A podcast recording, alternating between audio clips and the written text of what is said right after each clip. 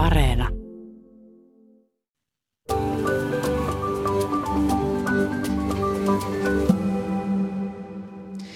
Olin parikymppinen, kun Bosnian sota alkoi vuonna 1992. Se oli suuri järkytys. Miten niin lähellä Euroopassa saatettiin yleensäkin sotia? Varsinkin Srebrenitsan kansanmurha vuonna 1995 oli vaikea tajuta edes niin tapahtuneeksi. Siellä YK on rauhanturvaajien läsnäolosta huolimatta vain parin päivän aikana tapettiin yli 8000 muslimimiestä ja poikaa. Pystyn vieläkin palauttamaan mieleeni kuvia noista ruumispusseista, miten niitä nosteltiin ja miten niitä auottiin. Ja televisiosta muistan seuranneeni, kuinka ensimmäisten tilanteen raportoijien joukossa oli entinen puolustusministerimme Elisabeth Rehn. Mä en itse Bosnian tilannetta oikeastaan muista, koska mä oon tuohon aikaan olla päiväkodissa lähinnä opettelemassa varmaan, että miten kellonaikoja luetaan ja kengännauhat sidotaan rusetille. Hmm. Mutta Elisabeth Rehnin nimen mäkin tuolloin muistan tunteneeni, että Rehn oli niitä ensimmäisiä isoja nimiä politiikasta, jotka 90-luvun alun lapsena oppi jotenkin tietämään. Ja kyllä sitä miettii, että jos Ilkka sun oli median kautta vaikea kohdata sitä inhimillistä hätää ja kärsimystä, niin minkälaisen jäljen Reenin kaltaisen ihmisen on jättänyt se, että itse on ollut kerta toisensa jälkeen paikan päällä siellä todistamassa näitä maailman kriisipesäkkeitä? Niin sitä me tänään kysymme itseltään Elisabeth Reeniltä, että miltä näyttävät elämä, maailma ja ihmisyys kaiken hänen näkemänsä ja kokemansa jälkeen. Olet kääntänyt korvasi horisonttiin. Minä olen Mikko Kurenlahti. Ja minä Hilkka Nevala. Tervetuloa Horisonttiin, ministeri Elisabeth Rehn. Kiitoksia oikein paljon. Ja emmekö me voisi sinutella täällä, Käy jos hyvin. se sopii teille. Oikein Erittäin hyvin sopii. Puolustusministeri, presidenttiehdokas, YK pääsihteerin erityisavustaja, ihmisoikeusraportoijat, aika uskomattoman tapahtuman rikas elämä ja lapsenakin sotajan Suomessa jo olit pikkulottana täällä. Miten silloin, silloin kahdeksanvuotiaana kirjoitit pikkulotta päiväkirjaan tällaisen tunnuslauseen kuin mikään ei ole mahdotonta, vaan kaikki on mahdollista. Joo, joo. Se oli kyllä, mä olin aika semmoinen itsepäinen pikkutyttö ja, ja jotenkin kyllä, kuinka mä sanoisin, että mulla oli aika paljon itseluottamusta jo siinä 5, 6, seitsemänvuotiaasta.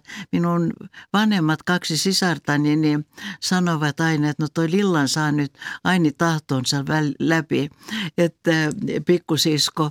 Mutta eh, jollakin lailla niin, niin tuntui, että kyllä, kyllä että kaiken täytyy olla mahdollista. Että ei tässä voi seinään törmätä, mutta oli aivan selvää, että eh, se meidän oma sotamme, se ainoa niin kuin oikea sota, joka minun mielessäni on, kun me taistelimme itse maamme puolesta. Nyt on muistettava, että nämä sodat, joita me seuraamme nykyään ja silloin 30 vuotta sitten, ne olivat sisällissotia, joissa omat ihmiset, veljet ja, ja sisaret sotivat toisiaan vastaan ja eri etniset ryhmät, mutta omassa maassa. Et tässä oli kuitenkin toisenlainen, että, että silloin 39, 44, 45, tietenkin Lapin sota vielä siinä 45, niin, niin me olimme kuitenkin niin kuin kansakuntana yhdessä pikkutytöistä kovinkin aikuisiin ja nuoret miehet rintamalla. Että et kyllähän se oli jotakin, joka tuli hirveän voimakkaana leimaamaan elämään. Minkälaista se elämä oli silloin lapsena, silloin pikkulottana? No, sehän oli todellista puutetta, koska sotahan todellakin toi sen kaltaisen puutteen meille, että hyvin harva tietää tai muistaa, että Suomi oli UNICEFin, kun UNICEF perustettiin. Me oli ensimmäisiä maita, joita avustettiin. Tänne lähetettiin keskoskaappeja ja nahkaa kenkiin ja vaikka mitä. Et meillä oli todellinen puute kaikesta ja, ja se oli niin kuin tavallaan hyvä elää puutteessa. Yltäkylläisyyttä ei ollut missään, mutta sitten teki niin kuin omat kädet merkitsivät niin paljon kanssa, että mitä sinä teet. ja tämähän oli maalla paljon helpompaa, kun oli puutarha, jossa oli kasviksia ja marjapuskia ja kaikki perunat ja kaikki mahdolliset ja, ja sitten poimittiin marjoja. Niitä mä poimin vieläkin. Har, harmittelen, että kun mustikkasato ensin näytti ihan hyvältä, niin se kuivui sitten pois. Että vaikka polvet on vähän jäykät, niin kyllä niitä mustikoita täytyy poimia. En ymmärrä, että suomalaiset ei poimi marjojaan. Se tuli nyt sivulauseena tässä. Mutta kaikkea tätä me teimme yhdessä hirveän paljon, että, että tuli tämmöinen yhteenkuuluvuus, joka sitten autti ehkä ymmärtämään sodan uhreja sitten kymmeniä vuosia se myöhemmin. Nyt kun lähes 80 vuotta myöhemmin katsot tätä maailmaa kaiken sen läpi, mitä olet nähnyt, juuri sodan uhreja ja kriisejä, mitä kaikkea olet maailmalla kohdannut elämäsi aikana, niin oletko samaa mieltä vielä tästä tunnuslauseesta yhä tänä päivänä, että mikään ei ole mahdotonta? No kyllä sanoisin, että, että kaikki niin kuin tärkeä tavoite, semmoinen inhimillinen toive, mitä saavuttaa ja mitä tehdä.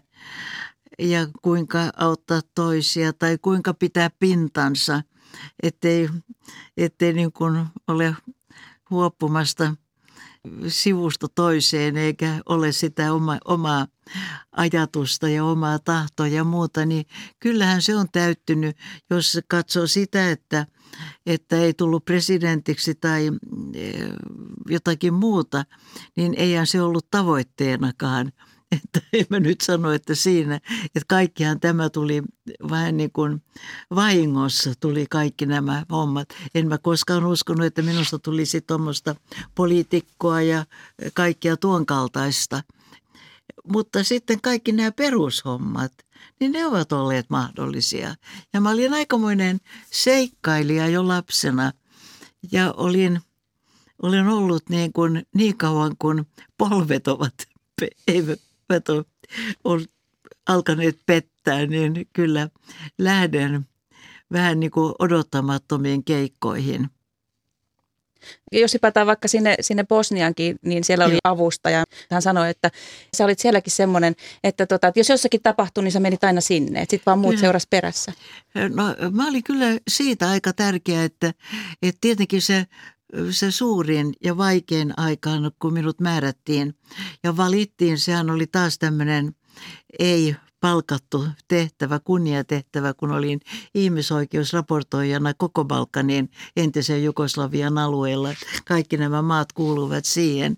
Niin olihan se silloin aikamoinen shokki koodata koko tämä sisällissodan pahuus siellä paikan päällä kaikkineen ja varsinkin elävien ihmisten tuska, jotka olivat menettäneet kaiken, jossa tärkeät ihmiset jossakin kaukana Daytonissa tai Brysselissä tai Washingtonissa, New Yorkissa ovat piirtäneet karttoja ja hyvin kaukana siitä tapahtumapaikasta ja heidän koko elämänsä on muuttunut.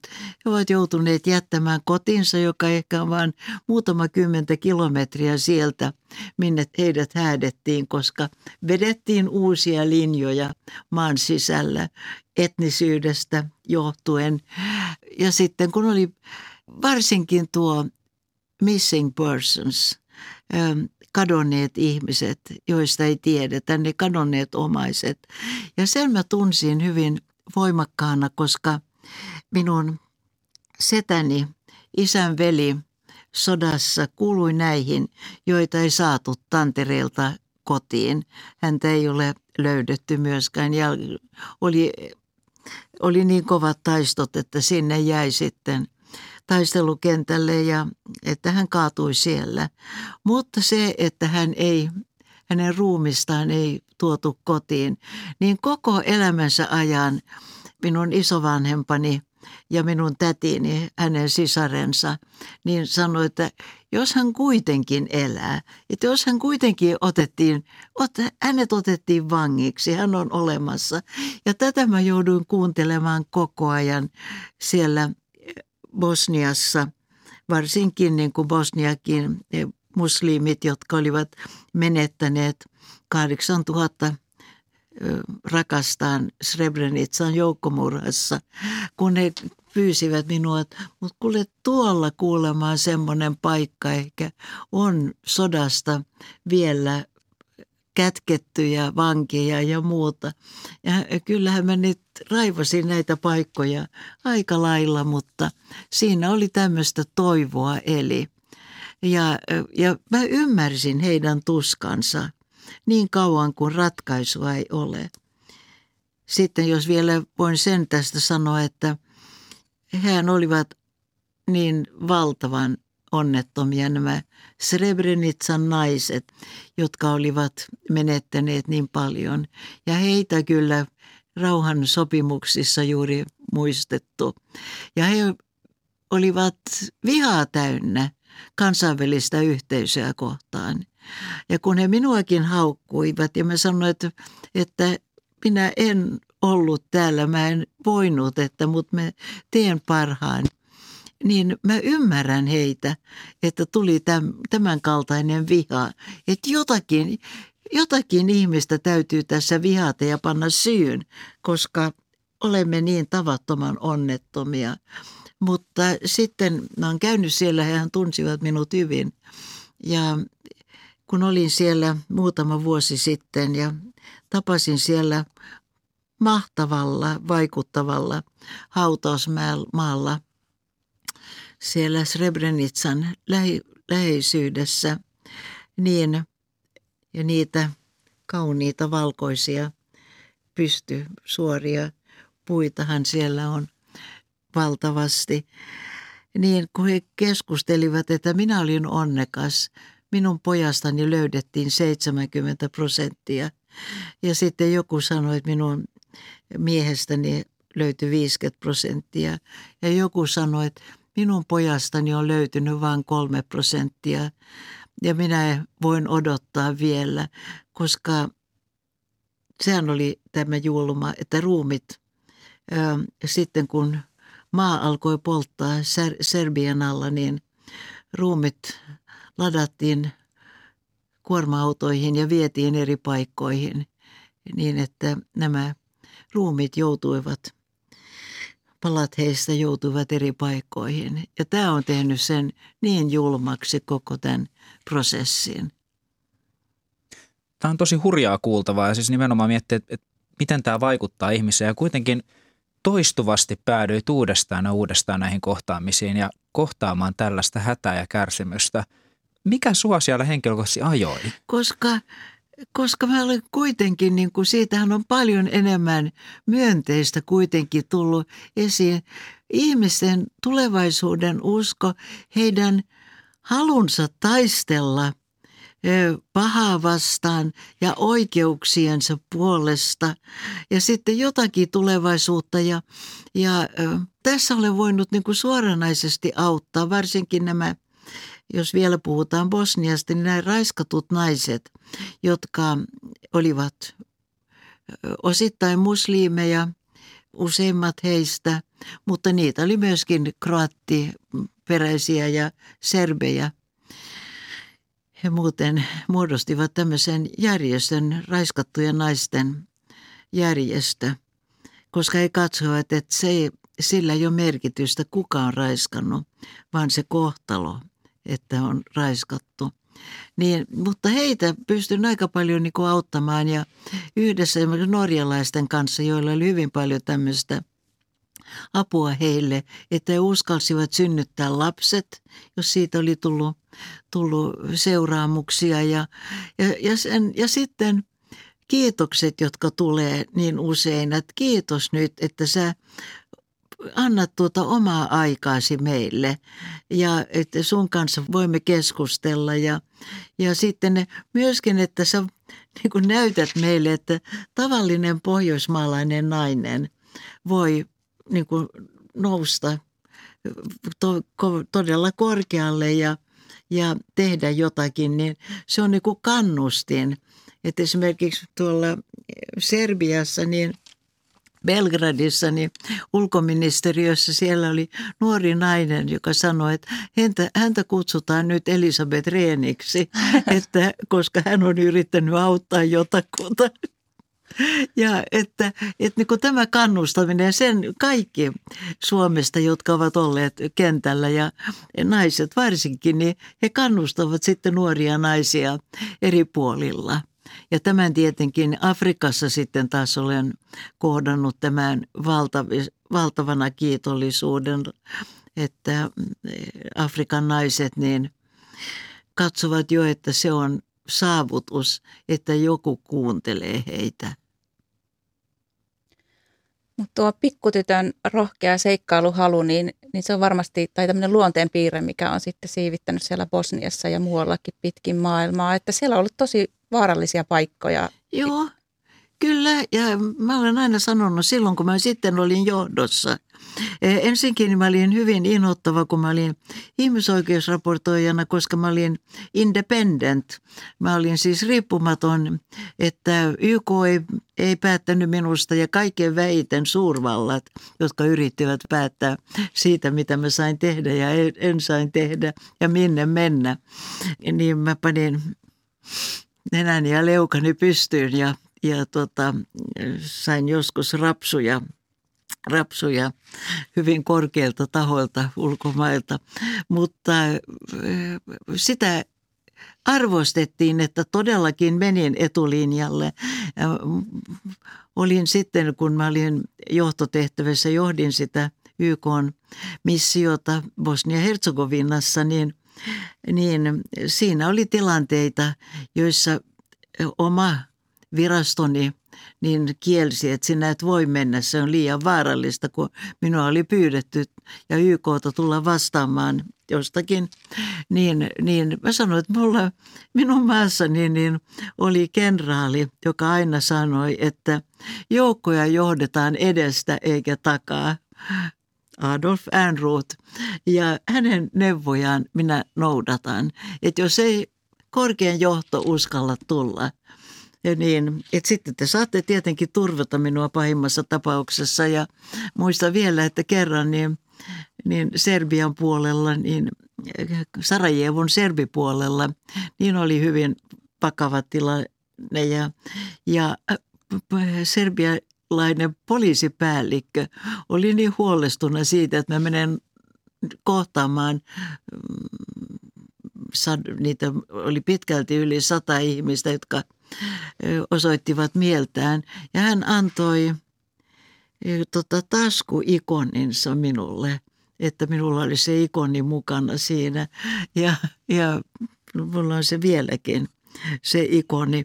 Ja kyllä siinä, kun mä kohtasin nämä ihmiset, joilla oli Molotov-kokteilia taskuissa, mutta kuitenkin niin, kun sitten puhuin heille ja niin kuin rauhoittiin. Ja se, että mä olin nainen, niin sitten ei minua kuitenkaan ammuttu eikä eh, heitetty mitään päälle. Niin mä sain sen tilanteen rauhoittumaan ja lupasin mennä tapaamaan sitä henkilöä, joka oli nyt vangittuna siellä Sarajevossa, joka syytettiin jossakin. Mutta eh, nämä tilanteet minusta on tärkeää, että jos YK joka on rauhan takaaja, jos sen korkein johtaja pelkää mennä niin kuin kohtaamaan nämä, niin silloin YK ei ole mistään kotoisin. Tämä on siis hienoa kuulla ylipäätään, että, että vaikka, vaikka olet kohdannut siis todella kauheita asioita. Sä itsekin puhuit ihan niin kuin käyt sanaa pahuus, että on kohdannut ihan pahuutta. Mutta sun kaikesta, mitä sä puhut, niin jotenkin heijastuu semmoinen – usko kuitenkin jonkinlaiseen hyvään ihmisyyteen, että sitä, sitä ei ole menetetty. Ei ole ollenkaan, koska joka itse, ikisessä ö, ihmisessä on jotakin hyvää. Ö, todellakin tämä Bosniahan on monelle kuitenkin jollakin lailla tuttu ja sen sota ja siinä muun muassa niin niin Biljana Plavisic, joka oli servipuolen presidentti – niin hän aina puhui minulle noin niin kuin naiset keskenään ja hän ei saanut asua enää Sarajevossa. Hänen piti olla Banja Luukkassa serbipuolella ja hän sanoi, että hän niin rakasti niitä kukkuloita siellä ja sitten, että pääsi Kroatiaan rannikolle, koska nyt hän oli suljettu sinne, sinne Republika Serbskaan. Ja me puhuttiin tästä, hän oli kai, oli kai historian opettaja tai minkä opettaja hän oli ollut Sarajevon yliopistossa. Ja tämmöisistä me puhuttiin. Hän istui sitten 11 vuotta, tai hän kai pääsi vähän aikaisemmin pois. Istui sotarikoksista tuomittuna vankilassa ja että täydellinen sotarikollinen, mutta kuitenkin niin oli tämmöistä muualla siellä Serbipuolella Sarajevoa, niin presidentti siellä, niitähän oli niin monta niitä presidenttiä, niin tämä, niin Krajšnik, niin hän kyseli minulta niin kovasti, että kun hän kun mä sanoin, että minua harmittaa, että en saa hiihtää täällä, että mä haluaisin hiihtää, kun me Suomi pärjäsi niin hieno olympialaisissa 82, että niillä laduilla mä haluaisin hiihtää, mutta siellä ei voi hiihtää, koska siellä on niin paljon miinoja. Ja hän sanoi, että minä järjestän teille ladut tänne, koska meillä ei ole miinoja täällä. No minä en ottanut mitään mitään tämmöisiä lahjoja vastaan keneltäkään. Mutta siinä tämmöinen, että, että tyttöparka, jolla on perhe Suomessa ja täällä sinä taistelet meidän joukossamme. Seurasiko nämä kokemukset myös sitten, kun ei kotiin asti? Joo, se oli aika, aika, aika kova juttu, että mulla oli silloin, kun mä liikuin näiden, koska mulla oli maailman paras turvamies mukanani, suomalainen, joka on vieläkin parhaita ystäviä, niin, niin hän koko ajan katsoi, kun mä sanoin huudata, oi, että nyt, nyt kevät kukat kukkivat tuolla, että hei pysähdytään, että mennään, mä haluan poimia kukkien. Sä, sä et ota askeltakaan tuonne, että siellä on miinoja. Mutta tämä oli sitten tullut niin, niin minun sieluuni, että kun sitten olin kotona – käymässä ja lapsenlapset olivat juoksemassa vielä. Mä sain aivan tämmöisen hysteerisen niin kuin huusin, että älkää menkö sinne ruohoon. Ja sittenhän mä sanoin, että kun siellä voi olla kyykäärmeitä, mutta ajatus oli kyllä tämä, että siellä on miinoja. Että kyllähän se jäi niin kuin mm. valtavana. Entä tuliko uniin? Tuliko painajaisia? Tai? Minulla oli kaksi kertaa sen jälkeen, kun oli lopullisesti tullut pois sieltä asumasta, niin oli tuommoinen inhottava uni, että meillä oli makuhuoneessa arkku, jossa oli paloteltu ruumis, mädäntynyt ruumis. Ja minä olin tappanut sen. Ja tämä uni tuli kaksi, tai olikohan siinä joku yö välissä. Mutta sen jälkeen ei ole ollut mitään. Mutta se oli kyllä ihan selvä, että se jotenkin kiteytti kaiken pahuuden siihen uneen. Ja nähtävästi, minä nyt en ole mikään psykologi millään lailla, mutta olisikohan niin, että siinä oli tämmöinen syyllisyyden tunne. Se, että mä olin niin syypää tähän, tähän murhaan, tähän arkkuun siellä huoneessa, niin että en voinut tehdä enempää. Että en riittänyt enempää kuin mitä nyt sitten yritin. Se on auttamassa jossakin päin maailmaa, niin sieltä ainakin kuitenkin pääsee sitten kotiin ja sitten ne ihmiset jää sinne. Kyllä, kyllähän se tuota, oli niin tärkeää, että tulla kotiin. Et minulle on kyllä hyvin monet papit ystävällisesti ja ja psyko, psykiatrit ja tämmöiset debriefing ihmiset niin ovat tarjonneet. Mutta jotenkin minulle sitten oli, mulla oli kaksi tuommoista valtavaa koiraa, Shuku ja Laku, Newfoundlandin koiria, ruskea ja musta. Ja kun mä tulin sitten kotiin, niin mä istuin rappusilla ulkona ja koirat oli molemmin puolin minua ja, ja nuoli mun poskiani ja kyllä miehenikin taputteli minua. Niin että sitten niin se oli se debriefing minulle. Hmm. Ja ehkä se, että kanssa olen saanut, olen tietenkin pitänyt monia luentoja tästä, että minua on pyydetty. Ja silloin ja oikeastaan vuosien varrella kertomaan näistä kokemuksista. Ja se kyllä koskettaa ihmisiä kovasti, että hyvin usein niin kun, huomaan, että yleisö moni istuu itkemässä. Ja se on ihan tarkoituksenikin, että, että herättää tunteita, että me ymmärrämme, että me voimme, että jos me voimme auttaa, jos ei muuta, niin tukemalla järjestöjä, kirkon ulkomaanapua, UNICEFia, punaista ristiä, kaikkia hyviä mahdollisia, niin, niin tota silloin meidän, me olemme auttaneet, jos me tuemme heitä. Onko se ihmisen tehtävä yleensä elämässä se, että, että, että auttaa toisia ihmisiä? On se, on se. Ja Afrikassa mä olen kyllä, mulla on niin ihanat ihmiset, ystävät, tuli vähän Ellen Johnson Sirleaf, josta sitten tuli Liberian presidentti yhdessä hänen kanssaan, eh, niin me teimme tämmöisen tutkielman YKlle eh, naiset, rauha, turvallisuus ja kävimme kymmenessä eri konfliktimaassa alkaen Itä-Timorista ja Kambodjasta ja olimme Kolumbiassa silloin FARC-järjestön aikana, että että ne oli kaikki näitä vaarallisia. Ja sitten Afrikan maat, kaikki mahdolliset. Kongossa mä olen ollut muutamankin kerran. Ja sitten tohtori Mugwegen kanssa tein vielä tässä 12 vuotta sitten, 11 vuotta sitten laajan tutkimuksen Kongossa kolmen viikon aikana sotilaiden raiskaamista naisista ja tytöistä ja pojista. Ja että siellä niin kuin olen saanut niin paljon ystävyyttä, että ne kutsuu minua Our African Sister minua. Ja, mutta naureskelevat, että vähän huopo naamanväri mulla on, mutta, mutta muuten mä olen oikea African Sister. Vaalea afrikkalainen sisar. Joo. Yksi tietty kokemus, mistä, mistä haluaisin, haluaisin kuulla sen takia, että tätä on niin äärettömän vaikea kuvitella, minkälaisen jäljen tämä ihmisen, ihmisen jättää. Että olet ollut paikalla, kun siis avataan joukkohautaa. Kyllä.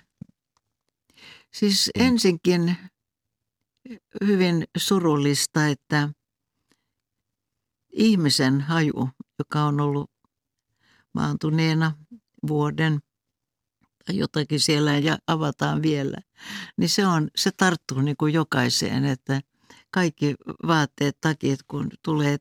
Mutta se on niinku se paha. Mutta sitten, sitten se, kun asetetaan niin kuin näytölle nämä ruumiit ja yritetään asettaa. Se oli Banja Luukkaan lähellä. Siinä oli todellakin serbiuhrit, jotka oli, oliko ne nyt sitten kroatien tappamia. Niin kun siihen päästettiin vielä, se oli kyllä kylmä halli, se oli kai marraskuussa, niin, niin päästettiin ihmiset katsomaan niitä ruumiita, että jos olisi jotakin, josta voi tunnistaa, tunnistaa sen oman poikansa, joku vaatekappale tai, tai kengät tai jotakin, se ei nyt ole hyvä tunnisteena että sehän on todellakin jotakin, joka on sitten tiedettä ja taidetta tämä. Mutta siinä todellakin tämä elävien ihmisten tuska, niin kyllä se on uskomatonta. Ja sitten tämä ihmisten jättäminen, kun oli aika aika surullinen. Se oli ihan minun ensimmäisiä matkojani. Se oli tämä Kroatian valloittama Serbia-alue, josta myöskin Serbia yli 100 000, melkein 200 000 joutui lähtemään samoihin aikoihin, kun Srebrenitsat oli että siinähän serbit ajettiin ulos sitten sieltä, sieltä Kroatian alueelta. Ja siellä oli näitä sitten jätettyjä vanhuksia, monet oli tapettu kanssa kotiin ja niitä oli sitten ammuttu näitä, jotka olivat halvaantuneita ja muita. Ja mä tapasin sitten tämmöisen 80-vuotiaan minun ikäiseni nyt miehen, joka oli jätetty vuoteeseensa. Hän oli täysin halvaantunut. Häntä kävi norjalainen ja afrikkalainen, mä muistan mistä maasta, kenialainen rauhanturvaaja aina katsomassa välillä ja auttamassa. Ja me kävimme sitä tapaamassa. Ja hän, hän oli aivan kristallin kirkas, oli kylmä siinä huoneessa ja oli hänen jätöksiään siinä hänen alapuolellaan. Ja hän sanoi, katsokaa nyt rouva Reen, mitä mä joudun kärsimään tässä viimeiset päiväni ja aikani, kun minut on jätetty näin. Ja ja tuota, sitten mä, minä en ole mikään tupakoitsija, mutta mä ky, kysyn hänelle, että haluaisitko sä tupakan. Ja sitten jollakin oli, että hän veti onnellisen. Sitten mä sanoin, että sinulla on varmasti nälkä ja meillä oli jotain hyviä voileipiä, mitä me olimme syöneet, oli jo ilta. Ja sitten lopulta me jätimme hänet ja mulla oli niin paha olla. Sitten mä sain kuulla näitä siltä norjalaiselta hän lähetti minulle viestin, että kolme päivää myöhemmin tuli valtavan kylmä yö ja hän oli sitten paleltunut kuoliaksi ja löydettiin. Mutta mä olin toivonut, että hän olisi kuollut silloin, kun hän söi sen hyvän voileivän ja oli tupakan maku sieraimissa, koska mä tunsin niin voimakkaan. Näin sen vanhuksen vielä edessäni, että toivon nyt todella samanikäisenä, että ei jätetä sillä lailla sodassa. Mutta sitten mä olen tapannut miljoonittain onnellisia lapsia, jotka juoksevat pakolaisleireillä ja pelaavat jalkapalloa minun lempisporttini. Istun juuri katsomassa Ukraina-ottelua ja huomenna menen naisten kuppinaaliin ja sitten johonkin muuhun. Ja nämä, nämä lapset, niin, niin he löytävät aina tiensä eteenpäin, jos heille vaan pystytään antamaan sitä tukea ja turvaa. Että missä tahansa maan kolkassa, niin, niin aina meidän on niin kuin erityisesti kiinnitettävä huomiota näihin ihaniin lapsiin, että heillä olisi tulevaisuus. Ja me, pystymme, me olemme pystyneet heitä rokottamaan. Ja tässä mä nyt sitten sanon, että minkä ihmeen vuoksi me emme rokota itseämme tässä maassa nyt. Meillä on ollut haastateltavana täällä Amnesty Internationalin Suomen osaston toiminnanjohtaja Frank Johansson ja, ja hän, puhuu, joo. hän puhuu siitä, että ihmisyys niin kuin itsessään edustaa jotakin pyhyyttä, niin koetko, että ihmisyys on, on sinulle jotakin pyhää? Kyllä on. Siis minusta tämä ihmisyys ja, ja juuri tämä, että me emme ole massaa, me emme saa joutua niin kuin massaan, jolla ei ole jolla on kollektiivinen haitta jollakin lailla, että sitä inhotaan kollektiivisesti, koska joka ikinen olento on, edustaa ihmisyyttä jollakin lailla. Ja jokaisella meillä on hyviä puolia ja on aika paljon huonojakin puolia, koska ihmisyyshän ei ole mitään, mitään pyhimyksenä olemista, vaan siinä on, on kaikkia eri luonteenpiiriä, mutta siinä on se voimakas, että, on, että se on arvo sinänsä, että olet, viet eteenpäin niin kuin tätä ihmiskuntaa. Ja e, tätä me emme saisi niin kuin polkea alas massojen, massa-ajattelun alle. Kun olet kohdannut siis ihmisiä, jotka on ihan objektiivisestikin tehnyt ihan hirveitä asioita, pahoja, pahoja asioita, mutta sitten olet myös nähnyt juurikin sen, että, että he pystyvät myös hyvään ja esimerkiksi rakastavat, saattavat vaikka itkeä esimerkiksi omia lapsiaan tai muuta, muuta tällaista, niin onko tämä, niinku, onko tämä nimenomaan asia, joka on lisännyt sitä, että kaiken kokemas jälkeen sä nimenomaan puhut näin ja näet tulevaisuuden positiivisena taistelemisen arvoisena uskot ihmisen hyvyyteen. Kyllä mä uskon, että sillä on valtavan suuri merkitys, mutta itsestään selvää oli, että mä olin sen Valkanin jälkeen, niin minä olin kyllä niin kuin sisältäni sisimmältäni muuttunut aika paljon niin kuin vakavammaksi ja pikkuasiat, että se niin kuin tavallaan, mä en halua ollenkaan puhua siitä, mutta, mutta e, minuthan sitten enemmän tai vähemmän ympäri puhuttiin vielä asettua ehdokkaaksi vuonna 2000 presidentinvaaleissa. Ja mä huomasin ihan heti, että minusta ei enää ole tähän, koska kaiken maailman niin kuin ongelmat, jotka olivat suuria täällä ja mä en aliarvioi ne, mutta mä olin niin kuin nähnyt niin paljon todellisia ongelmia, että mä en, mä en niin kuin riittänyt enää siihen ehdokastehtävään. Että mä tiesin sen itse, että mä olin niin kuin, mä näin asioita niin paljon erilaisena kuin aikaisemmin.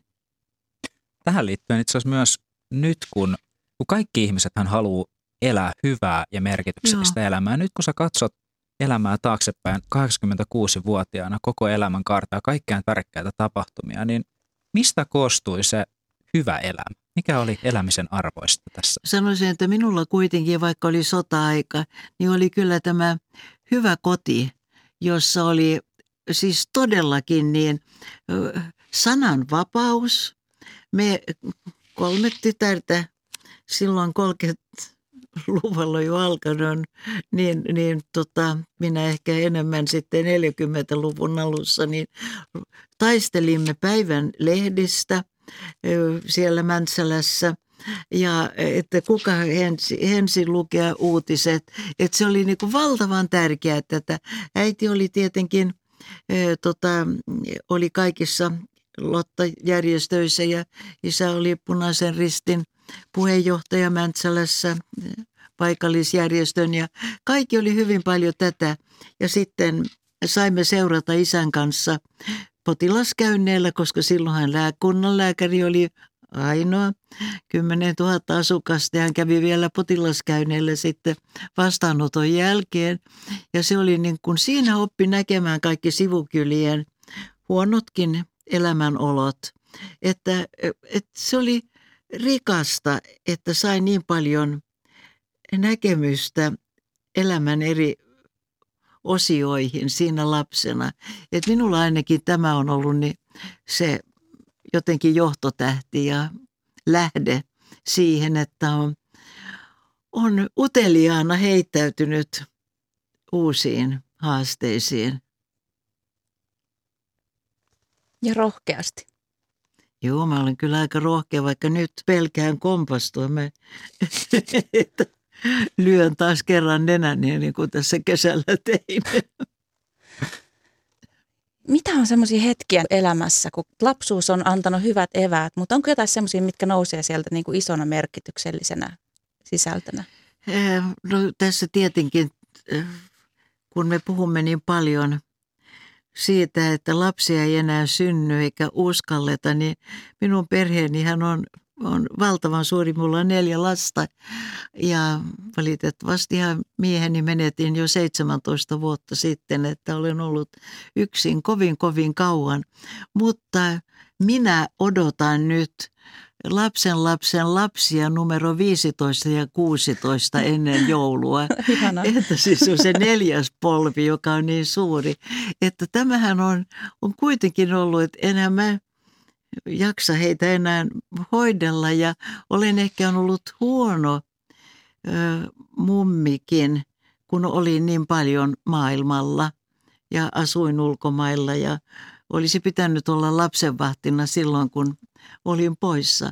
Mutta kuitenkin niin tämä on kaikki eh, tuonut niin paljon monipuolisuutta ja rikkautta elämään, että, että eh, kyllä mä olen, mulla on ollut paljon paljon takaiskuja, mutta ne on koskenut tämmöisiä toisarvoisia loppujen lopuksi asioita kuin koko omaisuuden menettäminen ja konkurssissa ja ja muuta tämmöistä. Mutta mut se, ei ole niin kuin, se ei ole se elämä, vaan kaikki muu.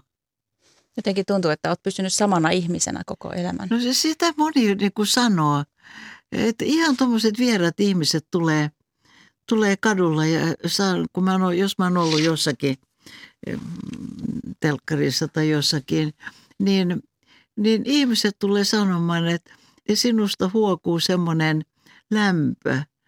Ja mä en sitten tiedä, että mikä se on, mutta tämä on ilahduttanut, että – et en ainakaan niin kuin tunnu tämmöiseltä vanhalta pahalta akalta. Joo, ei todellakaan. Tähän loppuun, nyt jos, jos mietitte esimerkiksi juurikin näitä tulevia lapsen lapsen lapsia, kun he varttuvat, varttuvat isoiksi, niin mikä on semmoista keskeistä, mitä sä toivoisit, että he tulevat ymmärtämään ihmisyydestä ja elämästä? No me, koko perheeni kyllä puhuu lapsilleen, niin kuin kaikki nämä sukupolvet siinä välissä, hyvin paljon samalla, samalla lailla. Ja sitten tämä perheyhteisyys on uskomaton, että, että nämä serkut ja pikkuserkut, ne todellakin niin kuin pitää. Siinä on myöskin käytännöllinen asia, että vaatteet tulevat pieniksi ja sitten serkuilla tarvitaankin näitä ja niin poispäin. Mutta mä luulen, että tuo on kyllä hyvin niin kuin selkeästi näillä, että, että he pitävät yhtä ja me tiedämme toisistamme. Ja toivon, että se myöskin jatkuu ja samalla kyllä mä joskus niin kuin kerron heille, mutta olen kyllä huomannut, että minun kokemukseni ovat liian rankkoja, että niitä ei kannata kertoa vaan mieluummin kertoi näistä lapsista, jotka pelaavat jalkapalloa tai jotakin muuta siellä, siellä jossakin, kun kaikkia muuta puuttuu heiltä, mutta kuitenkin leikkivät toistensa ja käyvät koulua ja, ja kaikkia tämmöistä. Et, et mä olen huomannut, että on parempi kertoa myönteisiä, kivoja juttuja siitä, mitä maailma on. Koska tuota maailmaa mä olen kovin paljon rakastanut ja olen kovin surullinen, jos ne nyt matkat ovat jääneet tähän. Mutta Leijona kuningas Nairobissa ehkä on se viimeinen, joka sanoi minulle hyvästi. Tämä oli semmoinen juttu, että minun viimeinen pitkä matkani oli puhe matkan hyvin korkeatasoisessa naiskokouksessa, jossa rauhan turva ja naisten rooli tuli voimakkaasti esiin. Se oli paljon afrikkalaisia naisministereitä paikalla, mutta mä varasin itselleni safarin Nairobi National Parkiin ja siellähän harvoin näkee leijonia, koska sehän on ihan kiinni Nairobin kaupungissa. Ja, ja tuota, nyt oli Tuli todellakin niin uskomaton leijona kuningas istui keskellä aukea ja kaikki kasellit ja erilaiset muut oli siellä sitten kurkkaamassa ja zebrat katseli, että mitä se nyt tekee. Hän sanoi minulle hyvästit ja se oli hyvä matka. Puhutaan siitä kaikesta hyvästä, mitä maailmassa on paljon. Niin, siitä pitää puhua kaikesta hyvästä. Kiitoksia. Kiitos.